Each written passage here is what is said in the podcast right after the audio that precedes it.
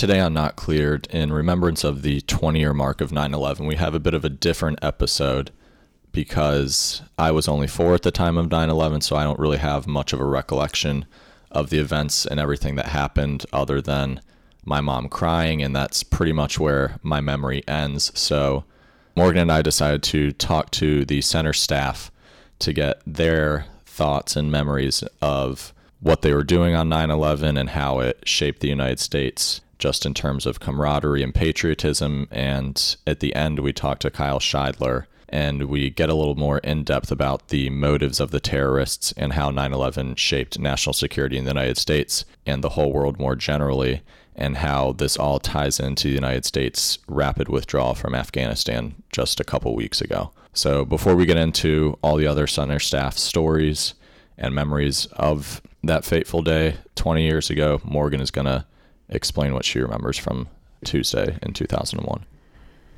On 9/11, I was 8, and I had started a new school that year, and I didn't like it, and I was arguing with my mom about going to 3rd grade, and my dad called and told us to turn on the TV, and I grew up in Utah, so we were 2 hours behind Eastern time, and I just saw the hole in the building and all the smoke, and I think earlier that year, there had been a building knocked down in our town, and I had been asking my mom, like, how do they make sure all the people are out? And she explained that, you know, there's definitely no one in there accidentally or otherwise. So it didn't occur to me that there were people inside the building. And then the second plane hit, and I asked my mom, like, who are there people on the plane? And she said, yes, and there's people in the building. And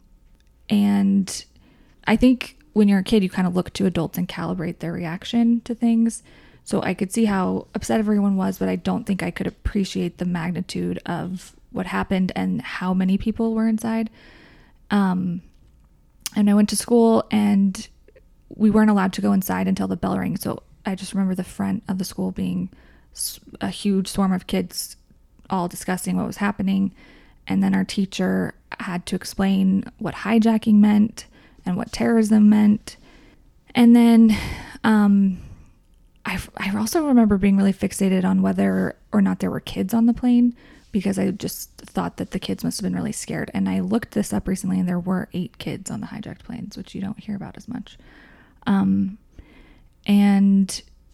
that night, or whenever the president addressed the country, I don't remember anything he said, but I remember feeling like this awful event happened, but it's going to be okay, and we're going to be safe. And maybe I would think differently now, but at the time it was comforting.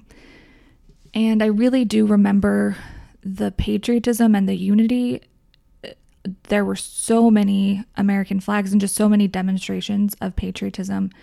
And it had been a contentious election the previous year, but even people that had been, you know, saying Bush was an idiot or whatever, you know, were showing their pride in being American, and I've never seen anything like that since. And I hope that we see that again one day, but not as the result of a major tragedy. My name is Fred Flights. I'm president of the Center for Security Policy.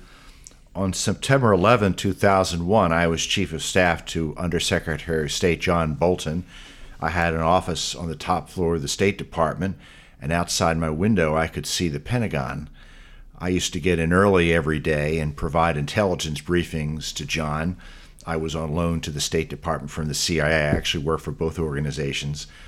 And I had a television in my office, and I remember the first plane hitting one of the World Trade Center towers, and we just thought it was a catastrophic accident. And I told John about this, and he said just keep him informed. Then a little while later we saw the second plane, and I went in to tell him, and we both knew it was terrorism. And I tell you, we were all pretty upset. And then a little while later, we saw the smoke rising from the Pentagon. And John sent the whole office out immediately because we were worried the State Department might be next. And because he did that, his staff was not stuck at State for like 8 hours. Right after I left the parking garage, they locked the building down all day long. And you couldn't contact your families because the cell phone service was out. And I remember how upset my family was. I live about an hour from D.C., and they're hearing these stories on the news of explosions near the State Department. They weren't true, but there was just chaos in the city. There was we didn't know how many planes were coming. There were stories of additional planes, and the news reports were just so chaotic. And I just know my wife was just so thrilled when I got home. My whole family, they were calling her constantly, saying, how do we get a hold of him? Because they thought maybe I was at the Pentagon that day, because I went to the Pentagon frequently in my job for Undersecretary Bolton. And I remember afterwards the chaos in the government trying to make sense of what happened. Air travel across the world shut down, across the United States. There was a huge surge in increased security. You can't drive in front of the State Department anymore. And that is because of the 9/11 attacks. They significantly strengthened security across Washington, across every building. This certainly was true at the Pentagon. Huge amounts of money were spent at the Pentagon to increase security. I can't even get into what they've done to make it more secure. It really changed the face of Washington. It changed. I mean, I also saw this in Congress when I worked for. I joined Congress about 5 years later. How much significantly improved security is at Congress. Civilians used to be able to just walk into the Capitol building and walk around. That changed after 9/11. There was a huge increase in security.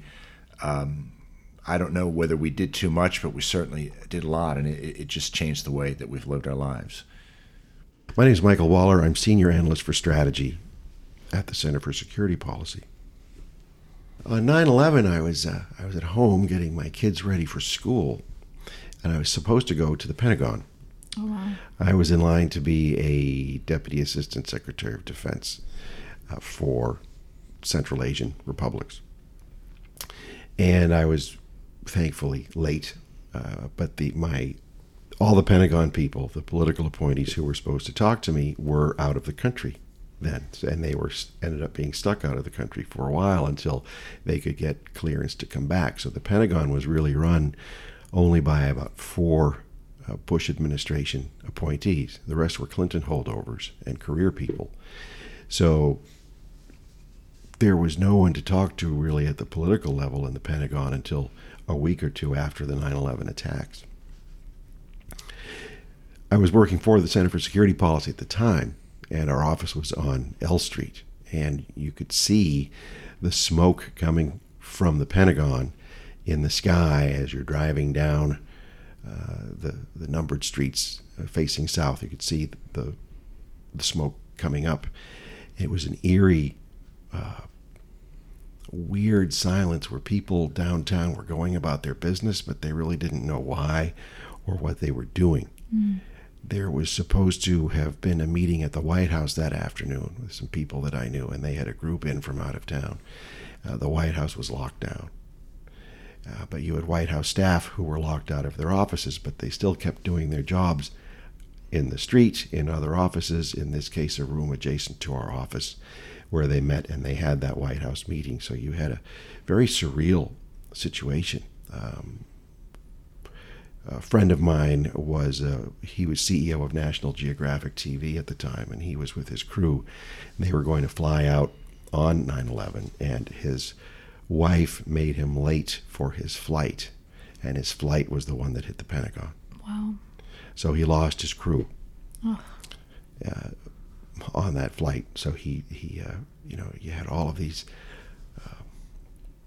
very strange things that happened, and then this fear of, are we next? Are they going to blow us up next? What else are they going to hit?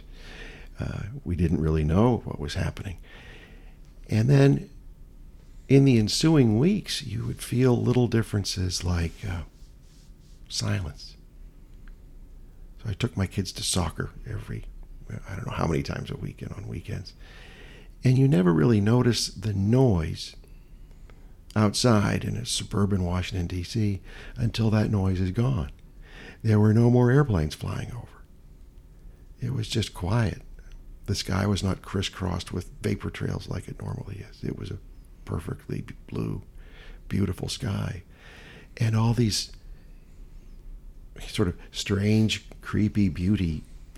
Well, it's creepy because you know why it's happening, but there was no air travel happening whatsoever. people were locked down, but they were not locked down.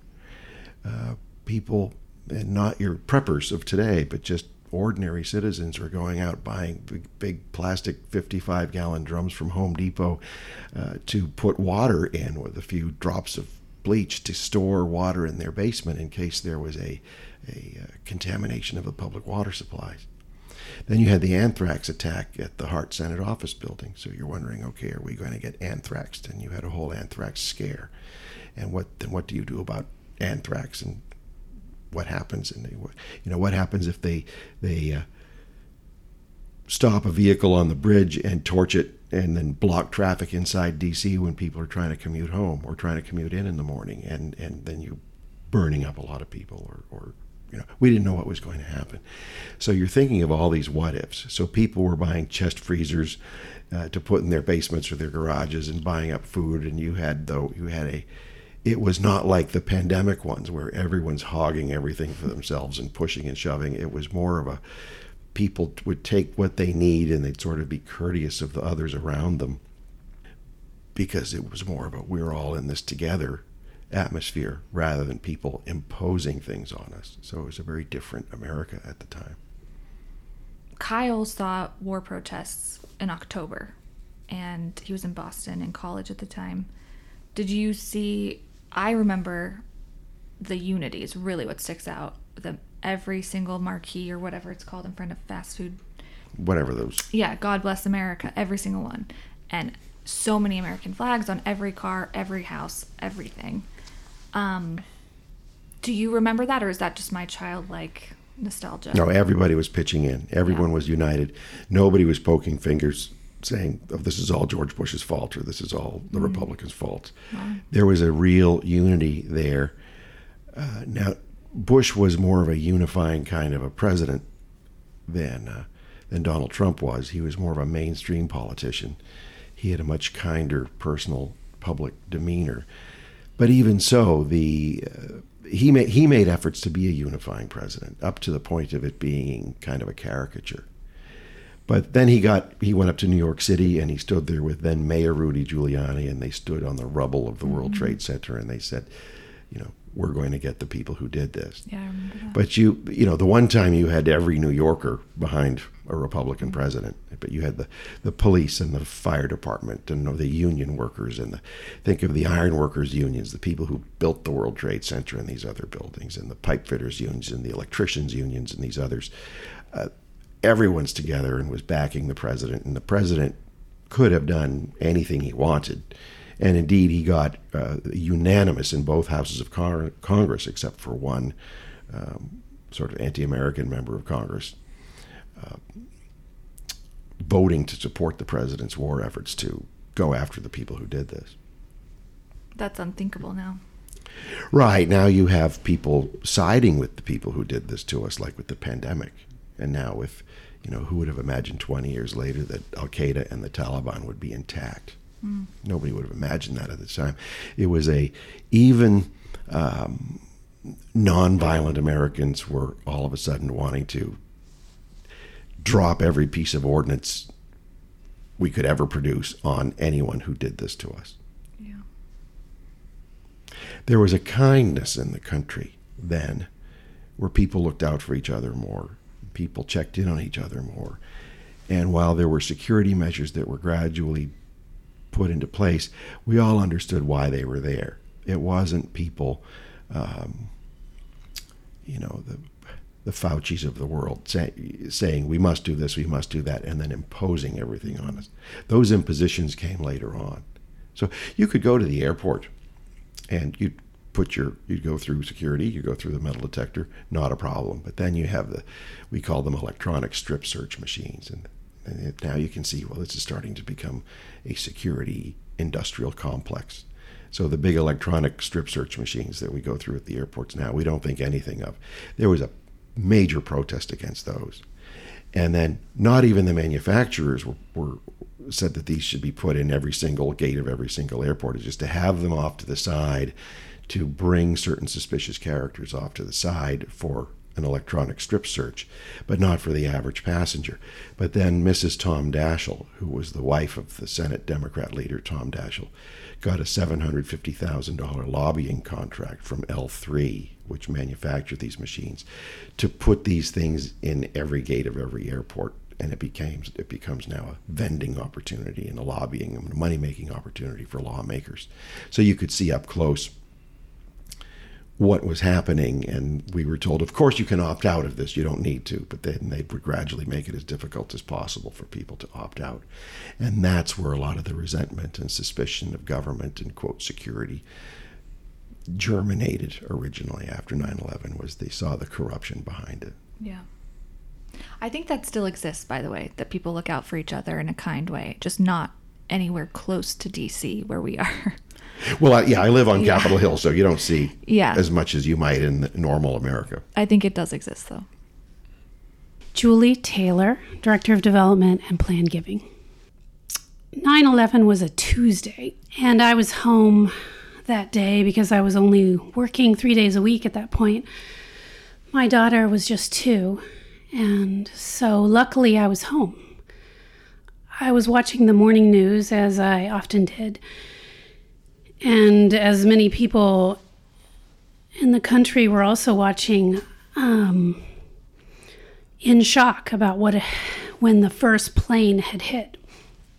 And as I was watching the reporter talk about it, I saw the second plane hit the other tower. And I thought, did I really see that? And the reporter stopped and was confused, and, you know, people were talking in her ear. And I just didn't know what to think. I didn't know what this was, who this was this on purpose, was it an accident? I mean, really the same questions I think everybody was asking. And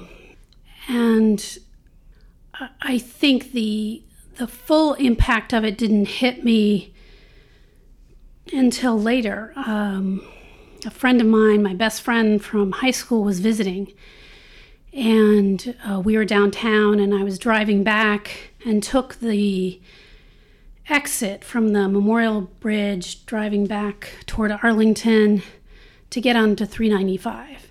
And as you exit there, you look to your left, and that's where the plane hit. And there was an enormous black hole. That's hard to forget.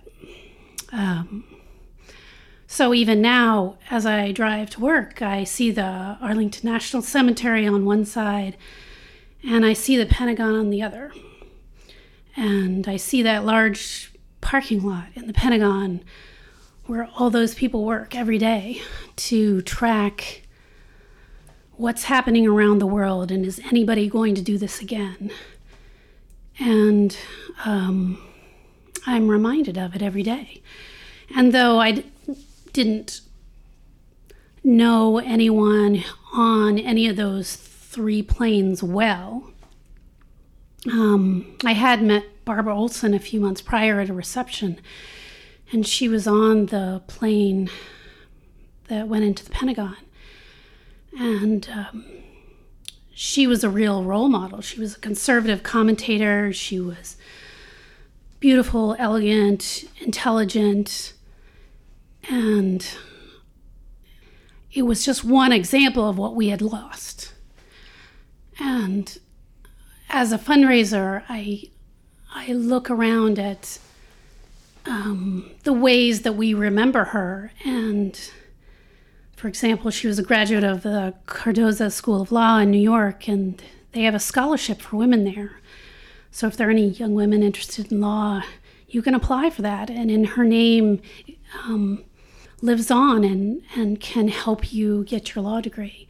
I know the Federal Society, where she started a chapter at Cardozo, also has held an annual memorial lecture in her honor. So I see the beauty in the way that her name lives on through philanthropy.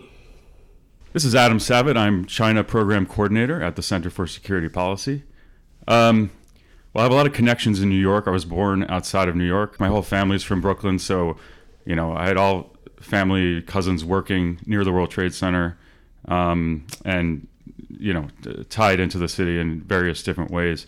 At the time, I was at Penn State, but the weekend before, my cousin had his wedding, September 8th, Saturday.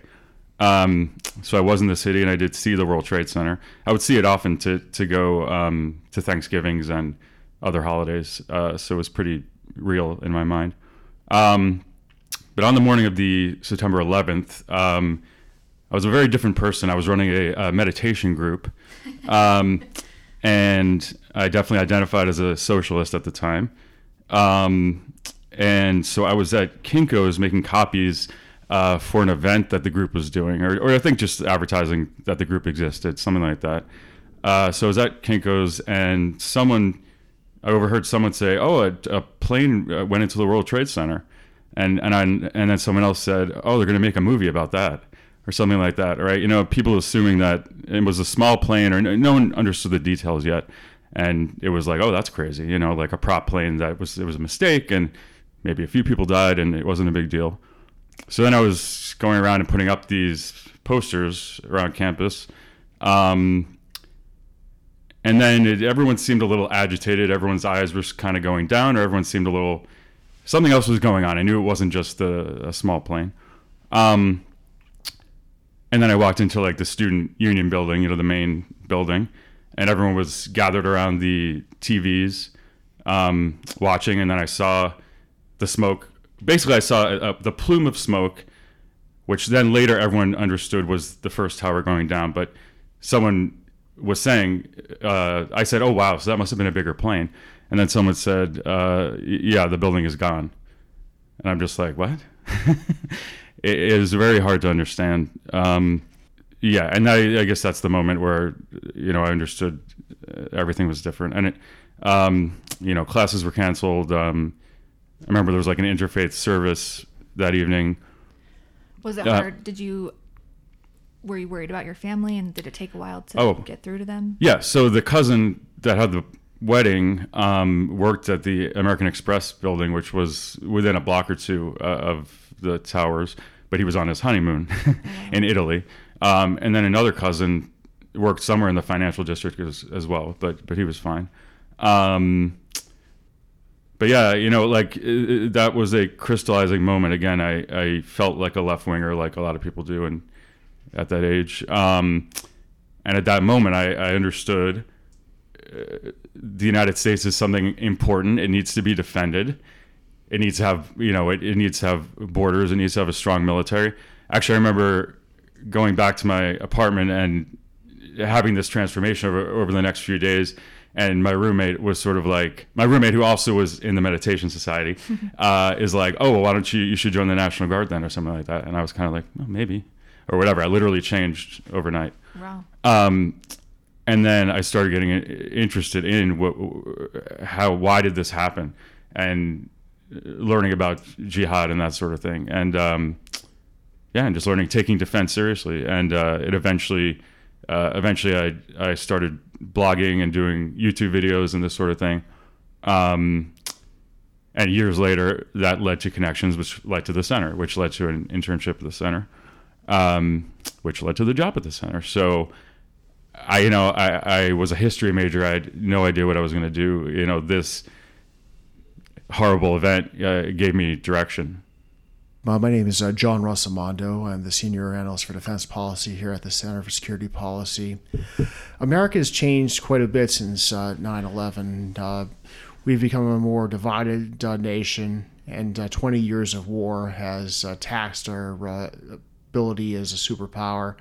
On 9/11, America enjoyed near hegemony in terms of its power, prestige, and so forth. But the wars that followed have taken a definite toll on that power and prestige. On 9/11, I was a working reporter at CNSnews.com in Alexandria, Virginia, and I didn't find out about the attacks until I got out of the Washington, D.C. metro, and arrived at the office to see people looking at the towers on fire.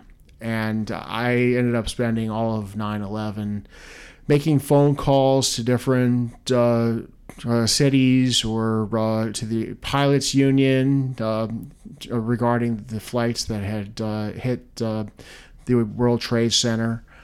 And it was just a really weird and eerie place to be in Alexandria after then, because there wasn't any movement on the streets. And I remember hearing fighter aircraft overhead over the nation's capital, and hearing the engines, and then I almost like shuddered. And I think that it was just a really, really interesting and a strange time in history. I saw the fire engines going from Alexandria to the Pentagon after it was hit, and immediately thinking, what has happened? But 9/11 ended up shaping my career and my decision to look into Islamic extremism, because a few days later, I met some of the top leaders of the Muslim Brotherhood in the United States, and met a guy named Abdurrahman Alamoudi, who is a al-Qaeda financier. So I'd say that was a rather interesting way of beginning my career. Talk about how it directly impacted your job at the news company, because I'm assuming that's all that you guys were covering. After 9/11, I was constantly covering things related to the invasion of Afghanistan, covering the attacks against Muslim organizations and Muslims in the United States. I ended up finding out a little bit about the threat that taking Taliban prisoners, that ended up a few years later becoming the question about Guantanamo Bay, and it was something to be there at the very beginning and to see it unfold over the following decades.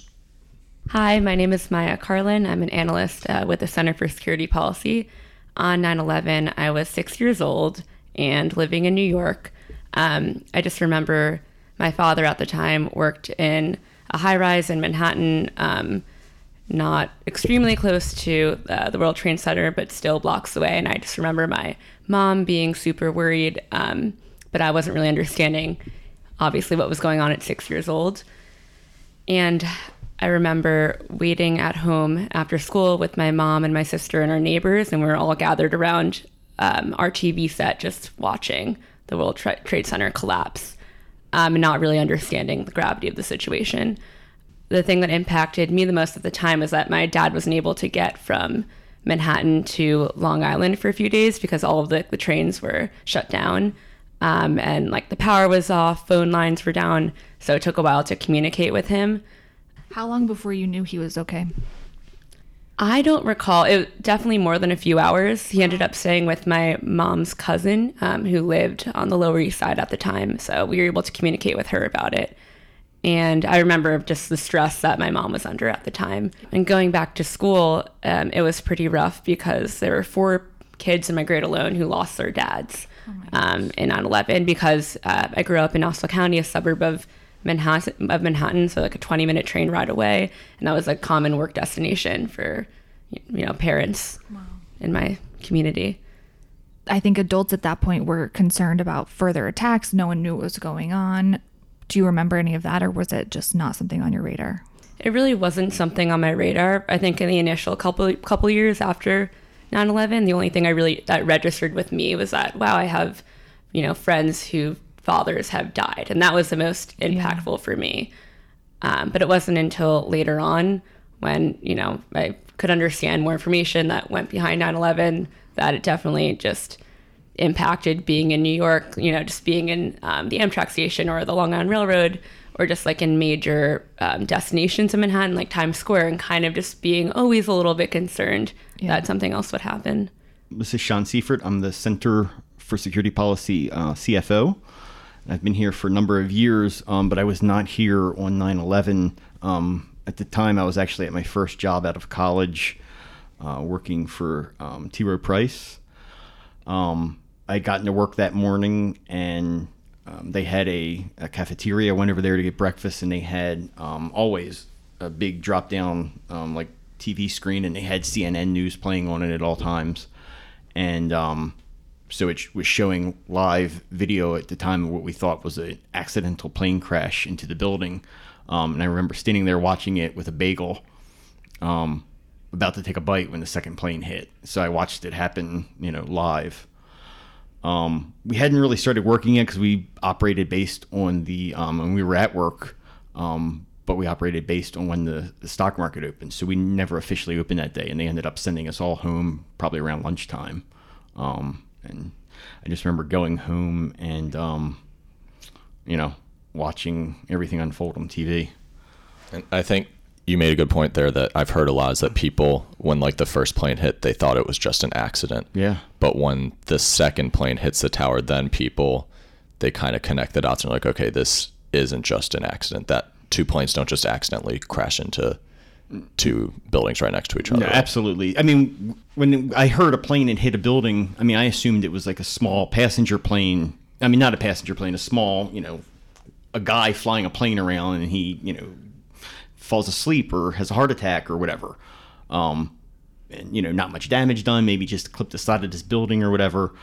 But then when, as soon as I saw the second plane hit, I mean, it was just, you knew right away that this is not an accident, especially when you saw that this is a, you know, a jumbo jet, you know, driven by professionals that do this for a living, and, you know, they're in contact with radio towers and all that type of thing. This clearly was not an accident. And then, you know, I remember sitting at my desk and there wasn't much to do because, you know, we didn't have anything going on yet, because the market hadn't opened, and, you know, started getting emails with all kinds of different, you know, rumors as to what was going on about, there's supposedly a bomb found outside the USA Today building here in DC, I think, and stuff like this that ended up not being true. But, you know, who knew at that time what was going to happen? And it just, you know, sort of got scarier as the day went on, and there were a few more planes. And then I remember them grounding air traffic. And, you know, I just really watched the whole thing unfold live. You know, President Bush in the classroom. You know, I remember seeing that over and over again when Andy Card came in and whispered in his ear what had happened.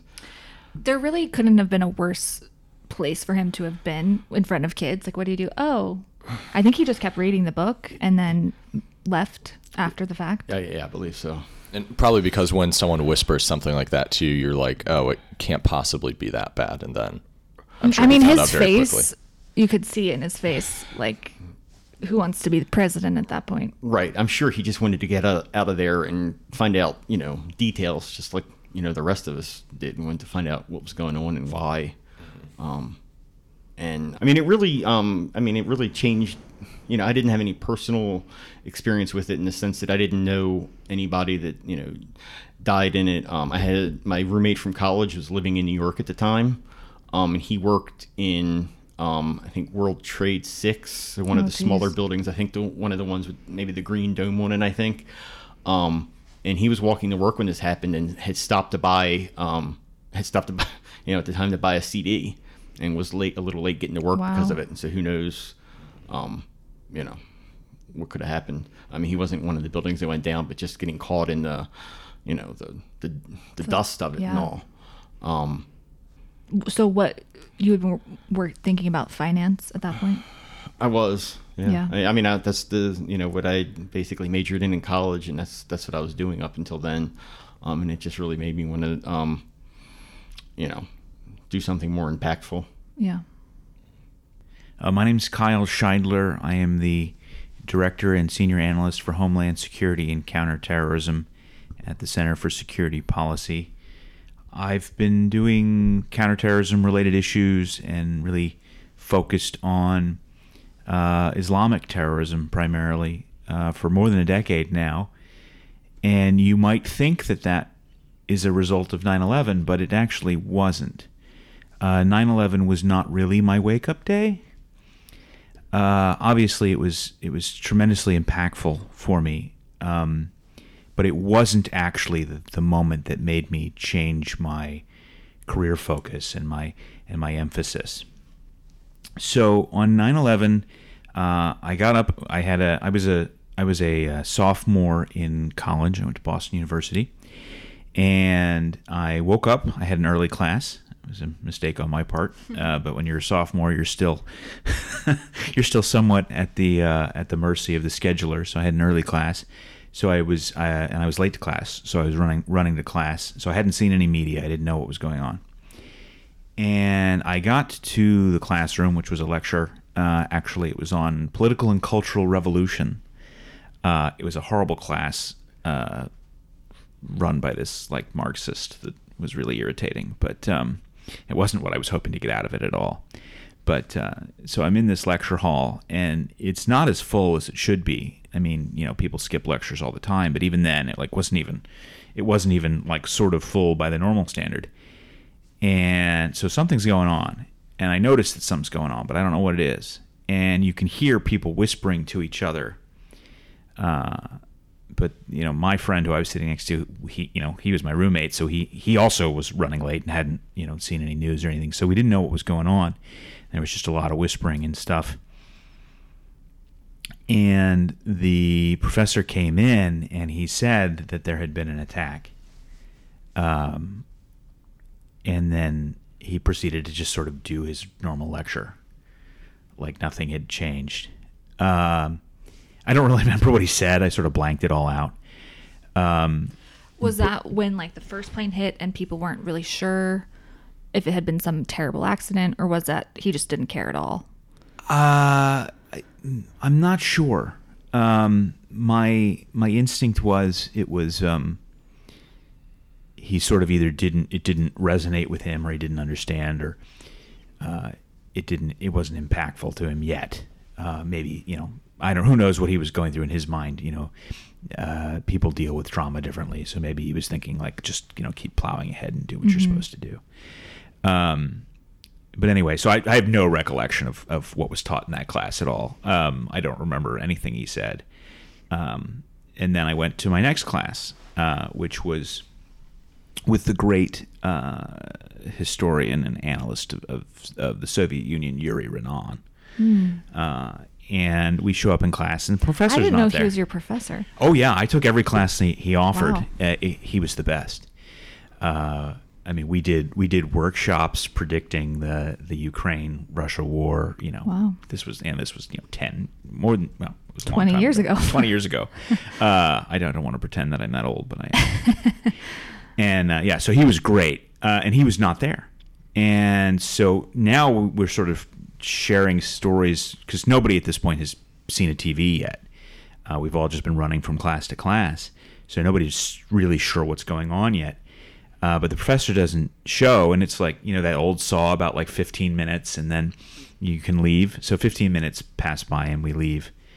It later turns out he was being interviewed about the attack, and the one thing he relayed to us after he chastised us for all leaving class was, he said, "It is not a question of if this is state sponsored. The question is which state." And that was his takeaway.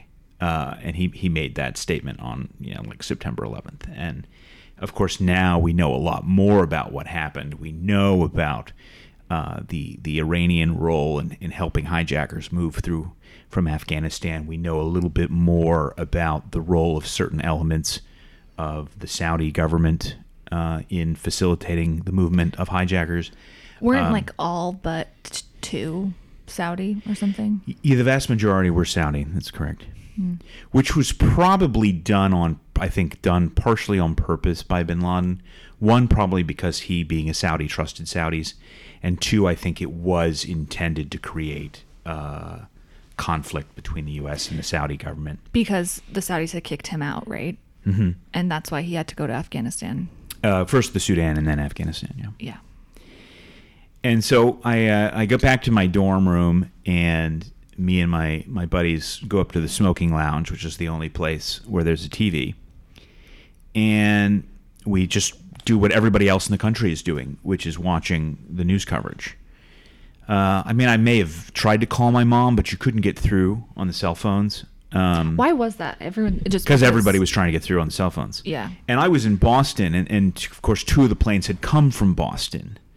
So, you know, my parents were freaking out. I don't know why they would have thought that I was on a plane, but just the, you know, the connection is enough that it's troubling. And did people have, I mean, 2001, did people have, now every single person without fail has a smartphone. Was that, did people have cell phones like that, or was it still sort of? No, that people had regular cell phones. And so we're sitting in the smoking lounge and everybody's smoking. Wait, sorry to harp on this, but the texts, so you couldn't even text someone. Like now you could text your family, but that wasn't even a thing. It was really challenging to get anything through. Yeah. And I finally did get a hold of them, obviously, and let them know that they were all right. And my brother, who was in the Naval Academy at the time, they were also very worried about him for obvious reasons. And, of course, that's a military installation, so they locked everything down. It was very challenging for them to get a hold of him, but and he was fine, too, obviously. But so we're in the smoking lounge, and I don't smoke, but everybody's just chain smoking and watching the news. And, you know, you by that point, obviously, both had hit the towers. And I think, I'm trying to remember the timeline, but I think the Pentagon was hit while we were up there watching. Mm-hmm. And that was when we realized it was even more extensive than what we had thought. You know, we obviously knew right away it was a terror attack. But we didn't really have a good notion of what kind of group would do such a thing. I remember Al-Qaeda eventually started getting floated. It was interesting. It was interesting to me because I had written an article or it really was a comment. It was a letter to the editor about the Cole bombing, the bombing of the USS Cole by Al-Qaeda the previous year, saying if we do not respond to this aggressively, you know, we will continue to face attacks. And I used the example of, you know, the Germans who responded to the Baader Meinhof gang and the Israelis responding to, you know, the raid on Entebbe, to say, like, you need a robust, aggressive counterterrorism policy to, you know, hunt these people down, or they're just going to keep hitting you. Little did I know how right I was going to end up being. How well known at the time, because I remember that day my teacher explaining what hijacking is and what terrorism is, literally not words in our vocabulary at that point. But ever since then, everyone knows what it is. So at that point in the public, were people aware of, like, when people heard the word terrorism, were they thinking Oklahoma City? Probably a mixture. They were probably thinking Oklahoma City. You know, the biggest terror threat on the FBI's radar at the time was eco-terrorism. So it was, you know, people firebombing SUVs and burning down ranger stations and that kind of thing. And I think that was probably most people's recognition. There was some recall of the sort of Islamic terrorism going on. I mentioned the USS Cole. There were a couple of other similar incidents in the previous leading up years. Osama bin Laden had tried to bomb the World Trade Center in the 90s. The 1993 World Trade Center bombing was done by elements of what would become, you know, Al-Qaeda. Ramzi Yousef and the Blind Sheikh, who were not Al-Qaeda, but they were elements of what would, you know, eventually become. So after that and the USS Cole bombing, those just weren't big enough to make a big drastic change in terrorism policy, or like was 9/11 the straw that broke the camel's back? It was still terrorism was a thing that happened somewhere else, right? It was a thing that happened. You know, we had, you know, you would have attacks on, you know, military personnel abroad or something like that, but, you know, the bombing of the you know, the USS Cole was a major thing, but it was not something that impacted most Americans. So they just didn't think about it, I don't think. And the 9/11 Commission said that the intel, they should have known it was coming, but they didn't because they didn't communicate well. That's now been contested as to how, if that was accurate, I don't know. But it, for the national security experts, some were more aware, and they probably should have been expecting something, right? Yeah, I mean, we now know quite a bit more about that. We know, for example, that the FBI was on the case of a number of the hijackers. Obviously, you have that 20th hijacker, Moussaoui, who was in fact arrested, and you know, individual arrested with him actually. And that was because at immigration, he was interviewed, and the guy thought he was sketchy, and they turned him on to the FBI, and the FBI started watching. I mean, the importance of the immigration angle is something that's been lost, I think, for a lot of people. But a number of the hijackers were visa overstays or otherwise in violation of the immigration system. And if we had decent internal immigration enforcement, we should have been able to catch.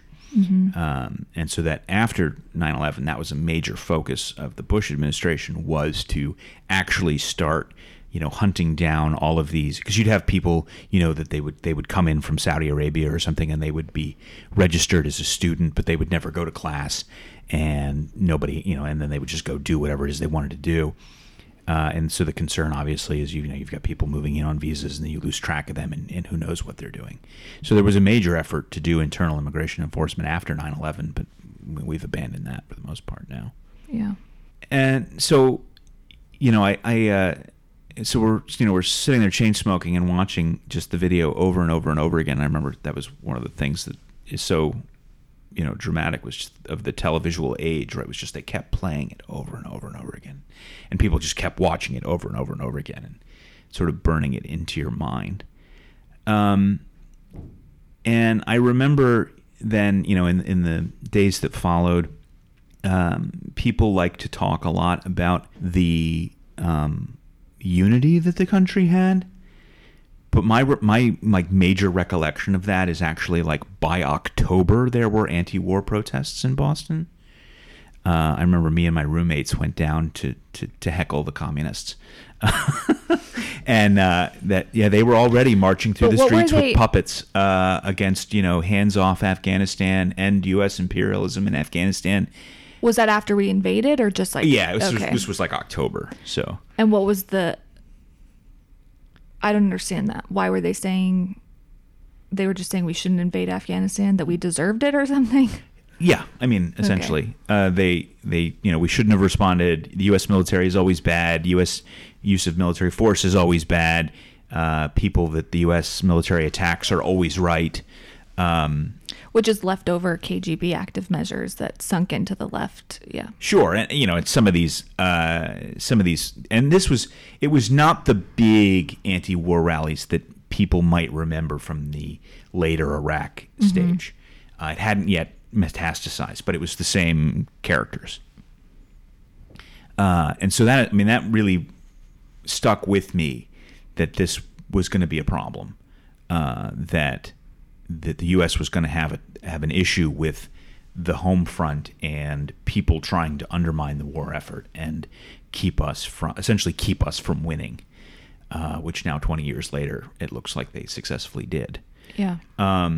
So that stuck with me quite a bit, and of course it came out. It came out that it was Al Qaeda, and we started learning more about Al Qaeda, and I thought, okay,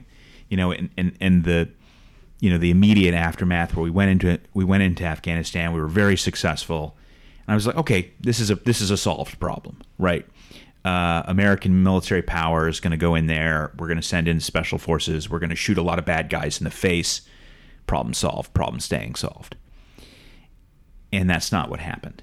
And then obviously we had the change of focus to the Iraq War. And I remember all of those policy fights, and that's when I started getting interested in these things a little bit. But I didn't really start getting focused on Islamic terrorism and the ideology behind it and stuff until the Danish cartoon controversy, which I think was 2005 and 2005, 2006. And this is Salman Rushdie? No. This is a Danish newspaper is trying to do a story about how a publisher for a children's book can't get anyone to draw Muhammad. Mm. And it wasn't like a negative character. It was just here are the, because that's against Islamic law. You can't depict Muhammad. That's why Middle Eastern art is a lot of geometric stuff. For the most part. There are elements of Islamic history where that rule was less aggressively applied, but yeah, for the most part. And then, of course, there was the riot, and so the paper has this event. They get people to draw pictures. Most of them are inoffensive. There's, the one famous picture of the bomb turban by Kurt Westergaard, but for the most part, they're not really offensive pictures. And eventually a controversy is ginned up. You know, there's rioting, there's violence across the Muslim world. There's attempts to boycott Denmark by, you know, the various Islamic countries.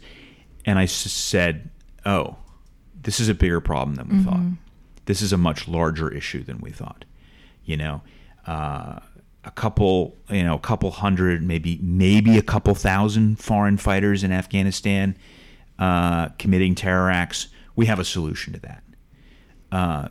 But we didn't have a solution, and we still don't have a solution to the reality that a far greater movement of people agreed with them, agreed with al-Qaeda, and sought the same things that al-Qaeda sought, just in different ways. And of course, you saw, you know, here in the United States, you know, those hardcore communists that I mentioned who were protesting against the war, they were partnering with, you know, various Islamist groups here in the United States to do the same sort of thing and undermine counterterrorism efforts. And that was when I realized that we had a much bigger problem than we thought. Can you go I think we skip over this part a lot, but the hijackers, like what their mentality was, you know, that they're going to die and they have it 72 virgins and paradise for their family or whatever it is. Like what, can you just describe the mindset of both bin Laden and what they thought they were accomplishing? Sure. So, the hijackers themselves, and we know from like Muhammad Atta, who left a series of, I think they were basically diary entries left in his car. You know, they were quite clear, and they were open. All of the hijackers knew they were going to die. It was the purpose of the mission. We think of it as a suicide attack, but they don't really think of it in terms of suicide. They think of it in terms of martyrdom, mm-hmm. meaning to kill and be killed in what they would call jihad fi sabilillah, meaning fighting in the cause of Allah, which they believe, you know, immediately enables them to go to heaven. It enables them to bring family members with them into heaven when they die. It is a religious conviction where the motives and rewards are all in the afterlife. Mm-hmm. So there is no negotiation there. There's nothing you can offer a jihadist that is better than the reward that he believes is coming to him in the afterlife. So how do you negotiate with that? For him and his family. For him and his family. But of course, for certain people, for people like bin Laden, well, he's not the one committing martyrdom operations, is he? Right. You know, he has a much more strategic view about it, and you can see that in the documents that we captured from him, where he talks about, you know, his vision for what they were trying to accomplish, their desire to awaken the entire Muslim world by sucking the U.S. into a conflict and beating them, as they believed they had beaten Afghanistan, the Soviets in Afghanistan. And so, which is so sad, because obviously, as we've seen, you could say that was correct based on the way we've left Afghanistan. Yeah, I mean, you can read the average al-Qaeda or Islamic State publication, because they're based off the same ideology. And it's not just what we do as it relates to them, but they see all of our problems. All of, whether it's domestic, they would comment on the BLM rioting, for example, and Al Qaeda would say, you know, all of this is a blessing from Allah. Mm. You know, the enemy is being punished for their infidelity, meaning their infidelness. Infidel, yeah. Yes, their infidelness, not their infidelity. Same root word. And they absolutely see everything through that lens. Yeah. And it makes it very difficult to dissuade them or persuade them or negotiate with them. I've heard the argument made that some of the hijackers were going to strip clubs and bars and things that were not kosher is definitely not the right word to use. Halal. Here. Thank you. And saying, see, they didn't actually believe it. They didn't have any real religious conviction. Could you explain that? Absolutely. So that's completely wrong. It's a extremely common. Actually, one of the things we tell law enforcement to look for is if they're looking at a suspect that they think may be interested in jihadist ideology, is major changes in behavior. So if they are a very religious person and all of a sudden they stop going to mosque entirely, if they are wearing a long beard and then they shave it, if they are previously a family man and then all of a sudden they're spending their time getting hammered and going to strip clubs, those major changes in behavior can, they're not necessarily guaranteed, but they may be indicative of preparation for a martyrdom operation, because they are doing things, in the case of the strip clubs and the drinking, they are doing what they know to be sins because they know they will shortly be forgiven.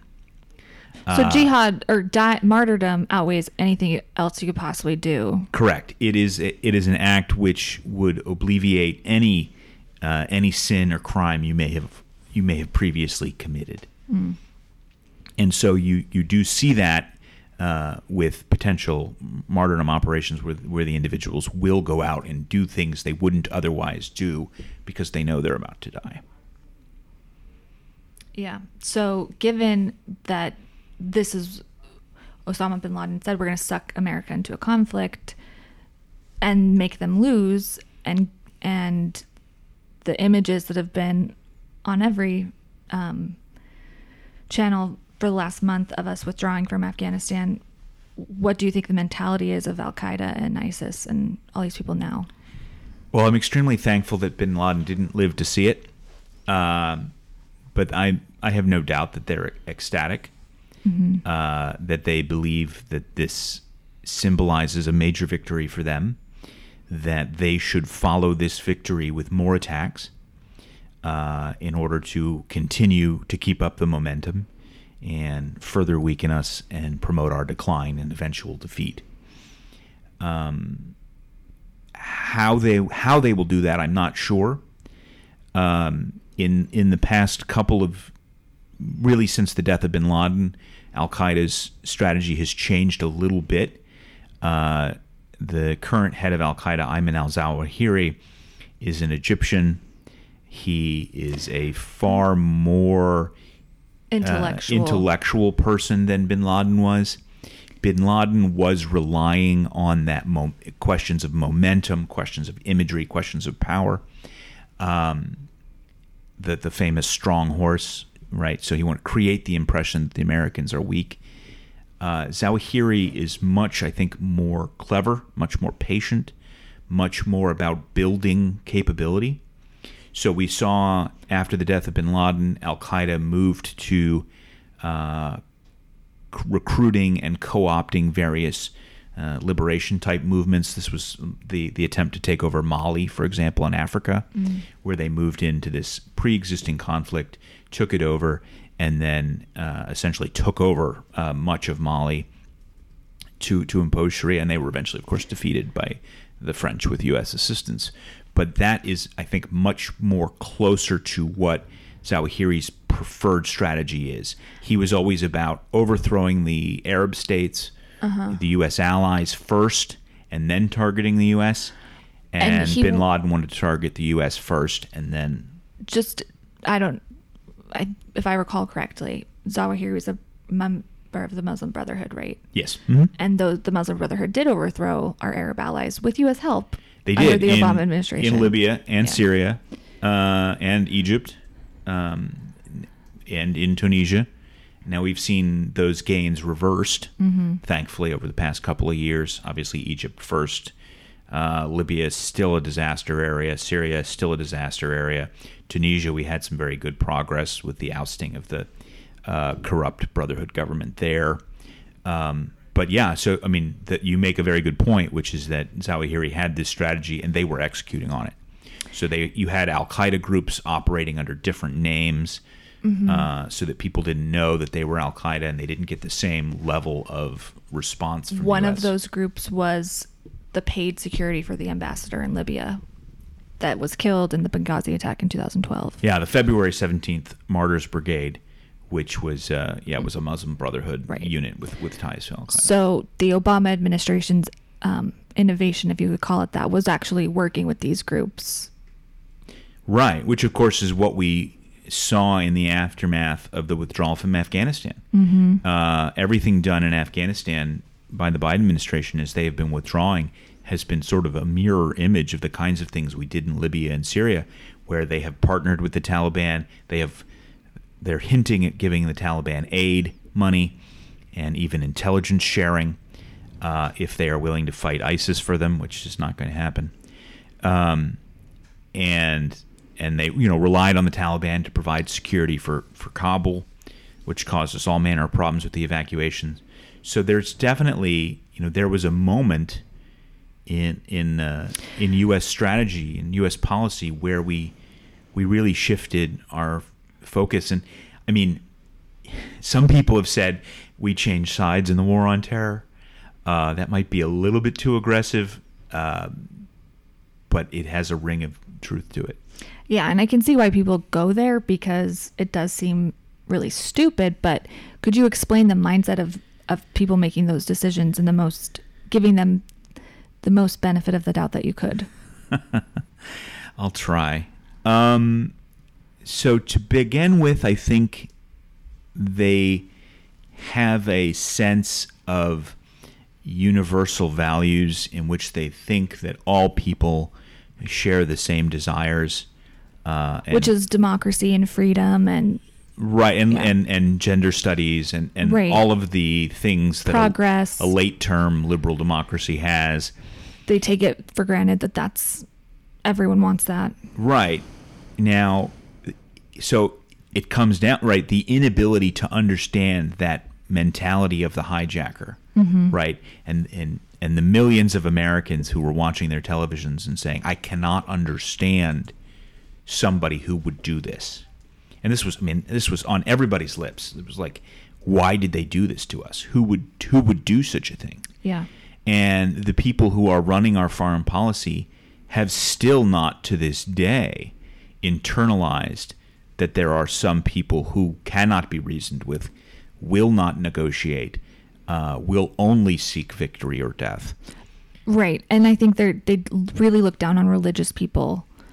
Right, they have they don't take religious people in general seriously, and they certainly don't take fundamentalists of any religion, but certainly Islamic fundamentalists seriously. But you have to take people seriously. You have to take people at their word. If they say they believe something and that they're going to act on it, then, and they have in the past, and they say they will in the future, you should take that seriously. And we won't. The U.S. foreign policy elite doesn't want to do that. They don't want to admit that you can't negotiate with everybody. We've been negotiating with the Taliban since at least 2013, probably earlier 2010. And they thought that they could just do this thing where they just negotiate forever. But I think that is something that they genuinely feel like diplomacy is a goal. They don't look at it as a tool of furthering the country's interests. It's that the goal is to have diplomacy and partly because it's their job and they feel more relevant that way. It's they're more interested in that's why they call it a peace process, right? They're more interested in the process than the peace. Yeah, and then getting some picture, which people don't think about this, but it's relevant. At the same time, we were dealing with Afghanistan and then later Iraq. The Israelis were dealing with the Second Intifada, mm-hmm. and that was the major explosion of Hamas and Hamas's capabilities, and it's not a coincidence. Hamas is likewise a jihadist-motivated organization, unlike some of their counterparts who are more, Palestinian nationalist or communist-oriented, like the PFLP and the Fatah martyrs brigades and those kind of guys.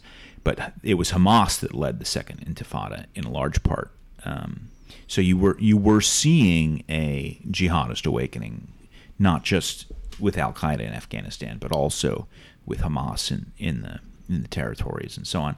And what was our response there? You know, you had the election of Hamas, and we said, "Okay, that's okay. They were elected. Maybe they will be moderated by rule," which you see the same clowns going out and writing today. Now the Taliban has to rule, and having to rule moderates you. No, it doesn't. It doesn't have to. Thank you for listening to today's show. Not Cleared is a project of the Center for Security Policy. We want to hear from you, so please email us at questions@notcleared.org so we can get in touch with you.